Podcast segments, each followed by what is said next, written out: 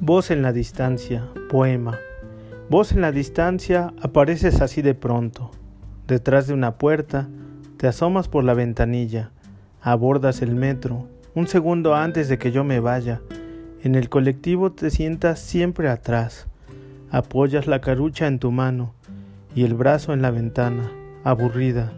Miras sin ver a nadie, tampoco a mí. Hoy con un vestido blanco, ayer un suéter azul.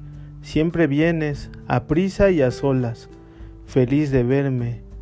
Mi corazón estalla, pero estás y a la vez no, no eres tú, no sos vos. Son mis pensamientos, el amor que te tengo, lo mucho que te extraño.